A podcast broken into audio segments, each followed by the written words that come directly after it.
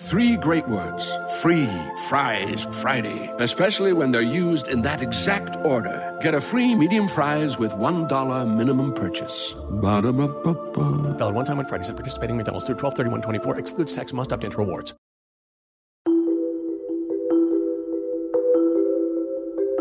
As a writer on conspiracy theories, I get lots of emails from people who want to alert me to government conspiracies, but I never engage them. I study these conspiracy theories. I don't want to be a part of them. Though I did have one particularly tenacious informant who for years wanted to explain to me how the US government controls the weather. I never responded, but he kept sending me updates. After the terrible earthquake and tsunami in Southeast Asia in 2004, which killed hundreds of thousands of people, he sent me documents that alleged to prove that the US government had triggered the tsunami in order to take out its economic competition. He often referred to a tsunami machine. I had grown accustomed to his updates until one day he fell silent for years.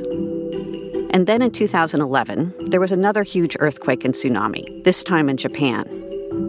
Here at UC Davis, the campus public relations staff put out a press release about a local angle on the Japanese tsunami. It turns out that UC Davis houses an enormous centrifuge that helps scientists model and predict the course of tsunamis. You could call it a tsunami machine. My weather conspiracy correspondent sent me an email the day that press release was posted. Unfortunately, I didn't keep a copy of it. I had long since abandoned my wacko file. But though I didn't preserve his words, I remember his tone. He could not have been more pleased. The tsunami machine was real, it was at my university, and I had written a book that he believed made fun of conspiracy theories about tsunami machines. It all made sense. He had figured out the ultimate conspiracy, and I was a part of it. I'm Kathryn Olmsted, and this is State of Conspiracy.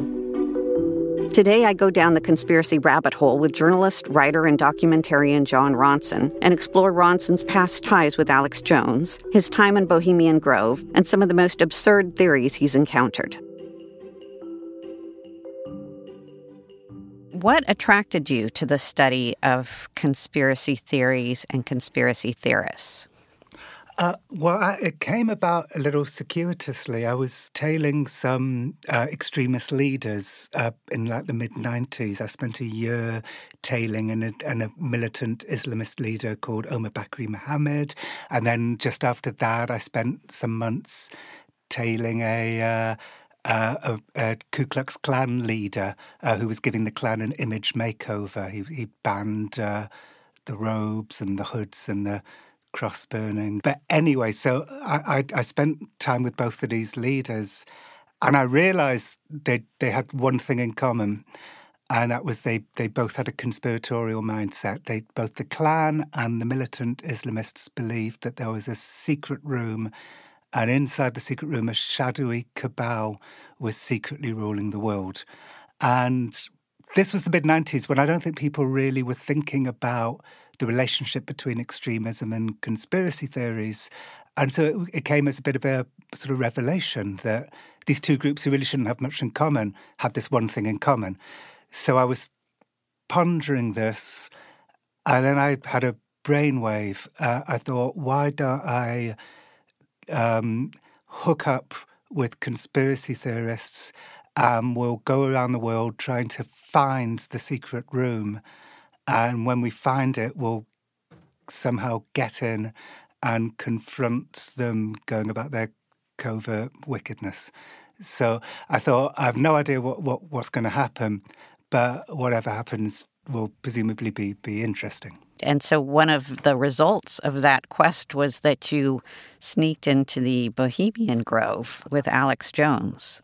Uh, for those of you who don't know, Bohemian Grove is an invitation only campground in the woods of Northern California, uh, where some of America's most powerful men go to relax, to socialize with one another, and to engage in secret rituals. Yes. Uh, Alex was unknown then. Uh, he was known in militia circles and in kind of Austin hipster circles, but nowhere else. But we met him. We met Alex. Um, he was rebuilding David Koresh's church in Waco with listener donations from his kind of shortwave radio show InfoWars. Even though he was 26 years old and completely unknown, the various kind of militia leaders who were there were all sort of skittish around him, like like he was a a big star to them. So I became interested, and and it was kind of obvious just what a star in the making he was. So yeah, when when I decided it would be a, an idea to try and sneak into Bohemian Grove, I asked Alex if he wanted to come with me. I guess because, for a few reasons. Firstly, I'm not a fearless person, and the idea of sneaking through a forest trying to enter the secret enclave of the shadowy cabal that secretly rules the world uh, sounded quite frightening to me. But I also had a more practical reason for inviting Alex, which was that uh, if nothing happened, if we didn't get in, we'd have no story. It would just be me failing to get into Bohemian Grove. But if I failed to get into Bohemian Grove with Alex Jones, at least I'd have someone to bounce off, and it could become a story story partly about him and his mindset. So that's that's why I invited him. And, and he said, "Yeah." He immediately said, "Yeah, uh, we'll we'll, uh, we'll I'll sneak a camera in there, and we'll go up to those satanic globalist leaders, and we'll get the camera right in their face, and I'll confront them about their satanic evil." And I said, um, "I think stealth might be a better approach." uh, and I said, "Okay, stealth."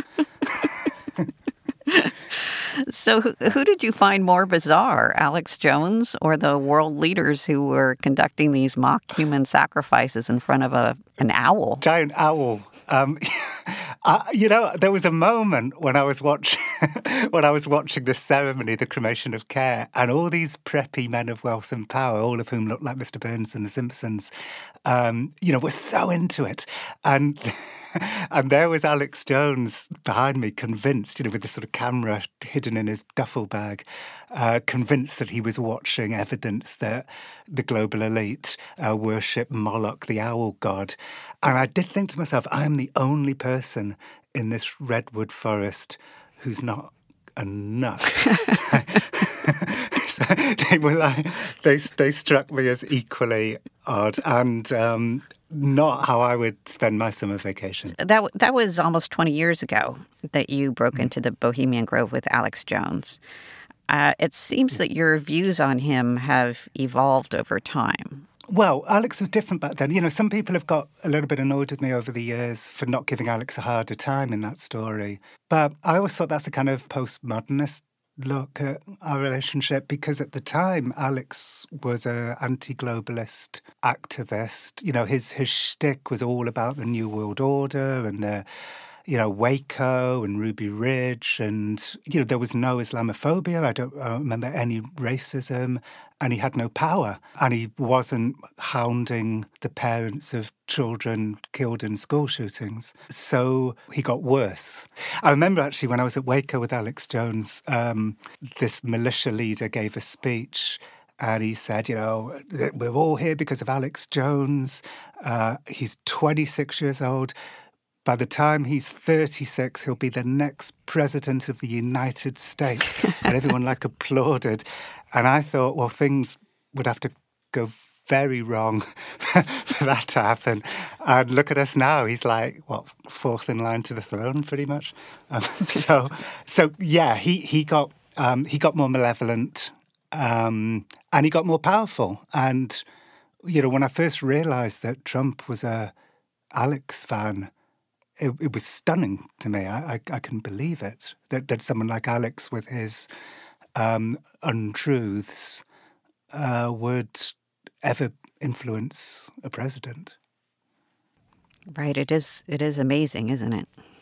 Yeah, uh, yeah, I mean, and I knew right from the beginning that Alex was somebody who didn't tell the truth. There was there was this moment, um, the night at Bohemian Grove. I, I, we were all we'd all left and we were back at the hotel, and Alex was saying, um, I overheard these two men say, uh, like I was walking along the, the alley uh, or walking along the path at Bohemian Grove, and I saw these two old men, and I overheard one of them say to the other, "Yeah, we're going to get him elected."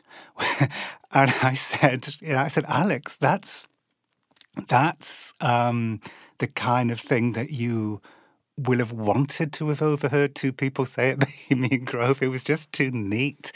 And Alex said, This is 20 years ago, and I've said this once or twice to people, and I hope it's true because, you know, one's memory plays tricks on one. But my memory is Alex saying, look, I know that's not true, but I'm not going to tell my listeners that. And in a way, you helped him get famous. Well, I like to think of uh, our infiltration as of Bohemian Grove as like Revolver and uh, 9/11 was his Sergeant Pepper's. I think he was on the way to getting famous anyway. Um, because 9/11, of course, you know, he became after 9/11, he became America's biggest 9/11 truther, and that's that's really what I mean. You know, I used to joke that I was like Alex Jones's Simon Cowell, but I don't joke about that quite as readily anymore now that everything's so much more frightening. Um, so uh, now what I think is is yeah that that story of us infiltrating Bohemian Grove was a big story for both of us. It kind of put both of us on the map to an extent. And when I bumped into Alex Jones at the Republican convention in 2016, when I say bumped into him, what I meant, what I mean was spent days desperately looking for him until I finally found him. Um, he said, you know, we're, you know, you and me, we're, our lives are intertwined because of that story. Um, so to an extent, I, I, yeah, it's it's true that story was a kind of big story for both of us. But I, but I think Alex would have become just as famous as he is now if none of that had ever happened because it was 9/11 that, that, that did it.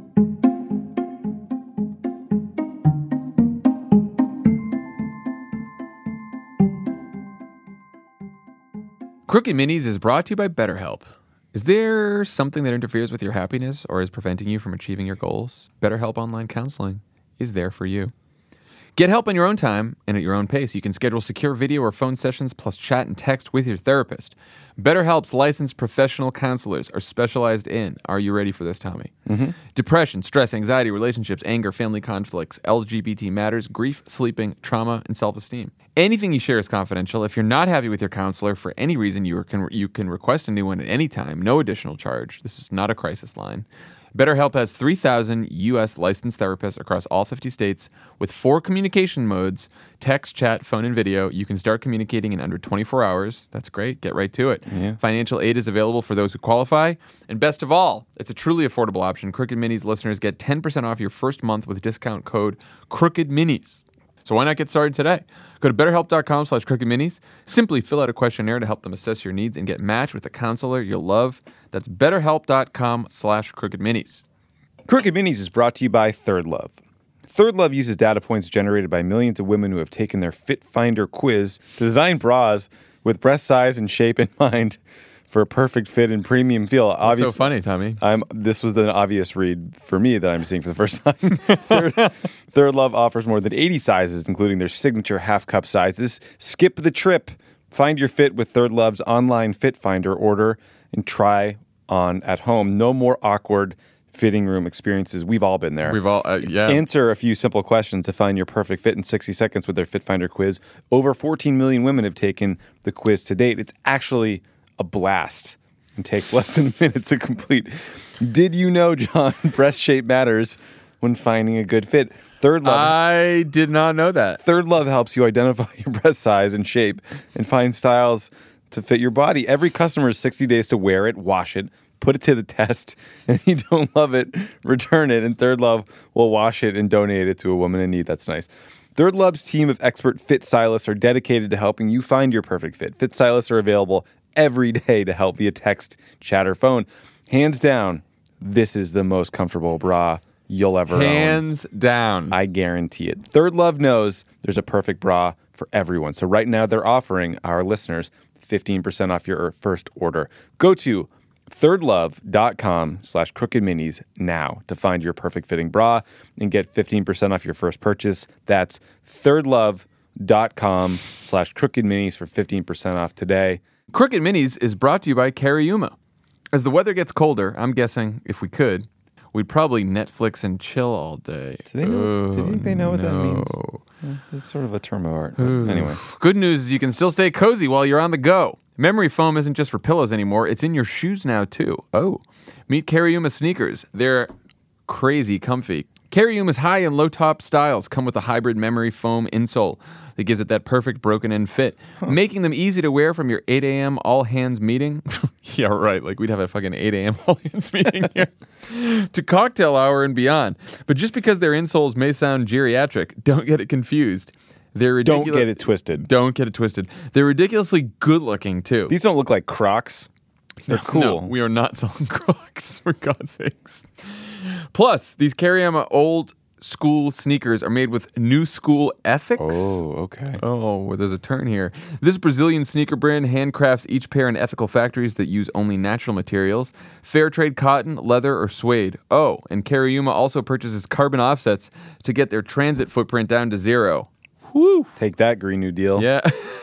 For limited time, Crooked Minis listeners can get exclu- an exclusive 15% off your first pair of Cariuma sneakers. Go to C-A-R-I-U-M-A dot com slash Crooked Minis to get 15% off. That's C-A-R-I-U-M-A dot com slash Crooked Minis for 15% off today. Crooked Minis is brought to you by Credo Mobile.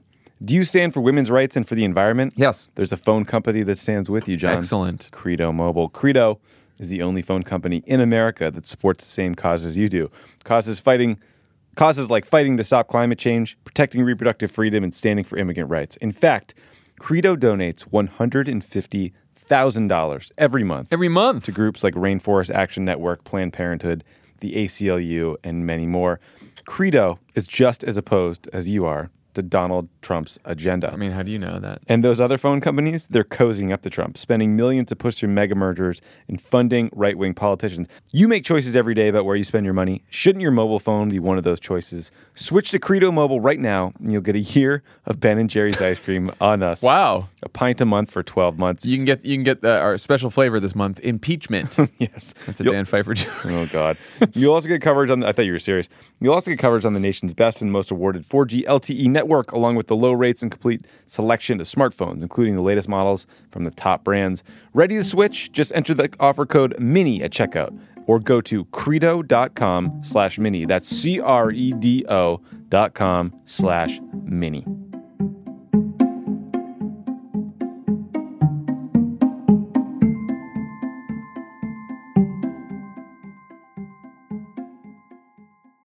Life is a highway, and on it there will be many chicken sandwiches. But there's only one McCrispy. So go ahead and hit the turn signal if you know about this juicy gem of a detour. So, do your interview subjects ever accuse you of being part of the conspiracy? Yeah, actually, I, I did an episode of This American Life quite recently, again about Alex Jones. Um, I keep returning to Alex Jones as a subject. And I did this story about his childhood. One of, one of Alex's uh, staff members became like a whistleblower to me. And he told me the story from Alex Jones's childhood, which I then did a This American Life episode about. And I noticed that a couple of days later, Alex was in, in a chicken restaurant in Austin and somebody was filming him and Alex was like having a rant. People were saying, you know, get out of here, Alex Jones, you're not welcome. And Alex Jones was like kind of yelling back. And as part of his yelling, he was like, you know, you globalist, you know, evil, fake news, New York Times, NPR. and it was clear that he'd introduced NPR into his into his like rant because of my This American Life episode. So uh, I think Alex now thinks that both NPR and I are, in a way, part of the New World Order. Do you think that real government conspiracies inspire conspiracy theories about the government? To an extent, yeah. I, I always, most people, when they're asked, you know, why are there conspiracy theories, they always say, oh, you know, the world's a complicated place. And if you're a bit simple minded, uh, you know, they give a sort of condescending response. If you're a bit simple minded, then you're going to try and find patterns where there aren't patterns. And it's more comforting to be a conspiracy theorist than to face the truth, which is that nobody controls anything and the world is this rudderless ship. And I think all of that's true, but I think it's kind of condescending to leave out another thing, which is that sometimes the government behaves in conspiratorial ways. So when people uh, feel shut out of power by an, an elite that seems to be behaving in a conspiratorial way, you're more likely to become a conspiracy theorist. But I'd be interested to know what, what, what you think about what I just said. Well, I, agree with you. I know that you have written about the CIA's MK Ultra, which is mm. the ultimate crazy government program that turns out to be true. It's real and it's crazier than the idea that the global elite all meet in a redwood forest in Northern California and worship a giant owl. Right. Um, well, I, well, it's kind of on a level with that, but it's true. But yeah, the MK Ultra is really real. They they really were setting up brothels in New York and then uh, spiking the drinks of the Johns with LSD, and then CIA men were sitting behind a mirror watching how the John would behave and and sketching his movements. And that's just one of the many you know ridiculous things that they did in MK Ultra. Well, one of uh, my favorite stories about conspiracy theories is your radio report on seven seven conspiracy theorists in England who believed that the there was this conspiracy involving the attacks on the London transportation system on Jul- July 7th, 2005. I'm wondering if you see similarities between British conspiracy theories and American conspiracy theories no, I think the 7 7 conspiracy theories fit the American pattern, the sort of post 9 11 American pattern. When I say post 9 11, I, I noticed a real change in tone after 9 11. Really? Yes, everything got much meaner. And, and darker. The, I'm, I'm talking about the conspiracy theorists. Right. Like they, they were so convinced that um, 9 11 was an inside job. It was like the gloves were off and you know they would start to dox people and you know harass people. And i don't remember i don't remember seeing any of that happening before 9-11 it just all felt slightly better natured before 9-11 and the 7-7 one was horrible. Uh, there was this woman called rachel north uh, who was on the one of the trains that, that got blown up and became a sort of unofficial spokesperson for the survivors. And one day she was online and sort of, I guess, Googling herself. And she discovered that there was a bunch of people who were debating or had decided that she didn't exist. And she was a team of MI5 men who were spreading disinformation about the about the bombing. Uh, so Rachel emailed them to say, you know, I, I, I do exist, and it's not nice to be told that you don't exist, especially after you've just been blown up on the tube. Um, and everything she said made them more convinced that she didn't exist, and so and it was driving her, her crazy. I mean, she was she couldn't let it go, and uh, so eventually she went to one of their meetings and said, "Look, you know, I exist." And uh, and they were just screaming at her. There was just fury. She, there was nothing that she could do to get them to think of her as a human being. Well, let me ask you: Do you think that it's this change in tone that you've noticed? Is it because of 9/11, or is it because of the internet? I guess probably a combination of the two, because the because the internet was you know becoming a much bigger thing around around then. So I, I, I, guess it's a combination of the two. You know, them came out just before 9 11. Uh-huh. I always felt quite pleased that I wrote the book before 9 11 because it was, because the book has a sort of nice humanist comic. Uh, touch. It's it's you know, uh, and um, after 9-11 and the way that the conspiracy theorists changed, I think it would have been much harder for me to have written a book that that's humanist and and funny in places because they just all got so much meaner. Well, that's an interesting point because I think throughout your writing, despite the unpleasantness or the apparent unpleasantness of, of many of the people you interview, you're very generous with them. And you, it seems that you always try and portray them as human beings with, with real concerns who deserve our sympathy. I don't think I'm trying to portray them in a sympathetic light, but I think I am definitely. I think everything else that you said is true. Uh, that I just try and portray them as as humans. Is it hard? It's sometimes hard if they're narcissists or psychopaths. It's it's less fashionable nowadays to portray people with abhorrent beliefs as complicated humans, but I still feel Uh, that it's the right thing for me to do. You know, that's my contribution. Well, I think it mm. is a contribution because it's helpful to mm. understand where these beliefs come from rather than simply saying it's hatred. Yeah, what these people are monsters. Let's not listen. Um, I mean, that's the way I've, I've just always naturally felt. You know, I, I, I, always just naturally, it's not a political position. I mean, politically, I, I'm diametrically opposed to them. But just as a sort of human, I, that's just the way I see people. You know, when I walk into a room, my instinct is to try and find common ground and to find likability. Um, and, I, and I should say that I never, like, I don't feel, I mean, I, personally, I don't feel like I've ever got the balance wrong. I, I think I'm quite good at uh, portraying them as humans, but that never sort of makes it seem like their terrible beliefs are okay. I think I get the balance right. Right. So you're trying to avoid the dehumanization that your your interview subjects uh, indulge in themselves. But at the same time, um, remember the harm that they do. Mm-hmm.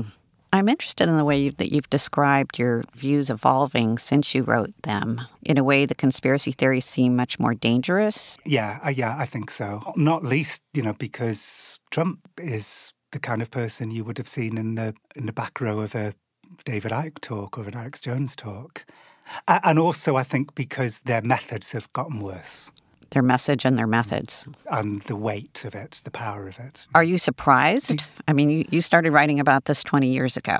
Did you think at the time this is this is going to be an important theme in the 21st century? I never thought for a second that Alex Jones would ever have the ear of, of a president. You know, I, I was at the gym and uh, Trump was you know, giving a campaign speech. And just as I put my headphones in, somebody said, Are you going back on the Alex Jones show? And Trump said, Alex Jones, nice guy. And I, I practically fell off the elliptical. I, of, of all the people I'd, I'd interviewed, you know, why did it have to be Alex Jones who would inspire a president? You know, why couldn't it have been somebody smarter? Um, so, yeah, it came as a total shock. Yeah, I think the thing that I, with that story, with that book, the thing that I discovered was there's a real connection between extremism and conspiratorial belief. Mm-hmm. Um, and then when, you know, obviously when Timothy McVeigh came along and, and, suddenly suddenly you saw it everywhere. You saw it in the Oklahoma City bombing. You you saw it in the beliefs of Randy Weaver. You you saw it everywhere. So that that felt like my contribution. I, I never thought that Alex would would attain power. What are some of the most bizarre uh, conspiracy theories that you've ever encountered? Uh, I really, well, I loved, I spent a lot of time with David Icke, who believes that the ruling elite are giant reptiles that have adopted human form, like giant lizards, and that, you know, they're wearing like human masks. But, and in fact, David Icke was the first person I uh, said, Do you want to come to Bohemian Grove with me? I want to sneak into Bohemian Grove. Do you want to come? And David Icke said, No, that's where they transform themselves back into giant lizards. uh, don't go near that place. People disappear in those forests, he said to me. Well, I mean, you've noticed this turn to the to the darkness, to meanness in mm. conspiracy theories since 9/11, and I would argue, you know, again, we have another watershed when Trump becomes president. Are we going to find our way out of this, or is it just going to keep getting worse? The meanness of conspiracy theories in the post-Trump world, you know, kind of echoes the meanness of the discourse in general. You would think that things have to get better because nobody wants to live in this terrible world that we're living in. Um, but it's just taking a hell of a long time to to change. I yeah. personally thought things were going to get better after the end of the um, George W. Bush administration. I sort of dropped the ball um, thinking about conspiracy theories during during the Obama years. I just wasn't really thinking about it. So what? And, and I only really noticed the resurgence when when Trump stood and was talking about Alex Jones and so on. So there's actually so those years, the Obama years, I don't really know that much about what was happening with conspiratorial belief. So, so what was happening? There was a resurgence of conspiracy thinking, but it was on the right. And mm. it mainly had to do with having a black president, and there were a lot of people who found that intolerable. So the birther right. conspiracy theories were uh, very widespread and, and increasingly dangerous. It's funny, I was living in Britain for most of the Obama years and, and I just wasn't really concentrating. I was, you know, writing books about psychopaths and so on. So I wasn't really concentrating on that. Uh, did it feel widespread or, or did it still feel like this was like, you know, small pockets of you know, terrible people. Well, I think if you were a liberal or, you know, if you live in California, in many parts of the country, it, it seemed uh, like it was inconsequential. But if you looked at the polls, there were majorities of Republicans who believed he was not eligible to be president, who believed that he had faked his birth certificate. Yeah, and the fact that we on the coasts or me in London weren't really thinking about it, I guess is part of the problem. Right. And so then the question becomes like, how do you combat it? As you know, Alex Jones has been banned from a lot of social media uh, platforms. Do you think that's the right thing to do? Yeah, with Alex, I, I do. He harms people. And also, obviously, I'm, I'm the millionth person to have said this, but it's, you know, it doesn't feel like a First Amendment issue because um, he was putting his stuff on platforms that are owned by companies, and companies have the right to deplatform people if they want to. Right. The First Amendment says government shall make no law. It doesn't say that companies can't.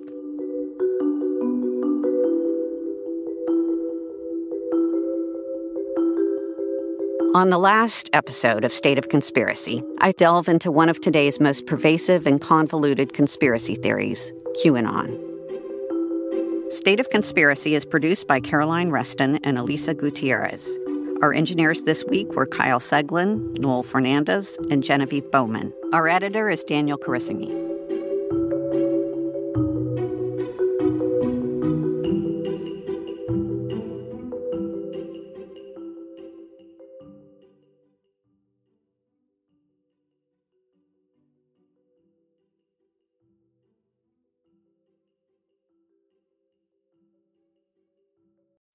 Life is a highway and on it there will be many chicken sandwiches. But there's only one McCrispy. So go ahead and hit the turn signal if you know about this juicy gem of a detour.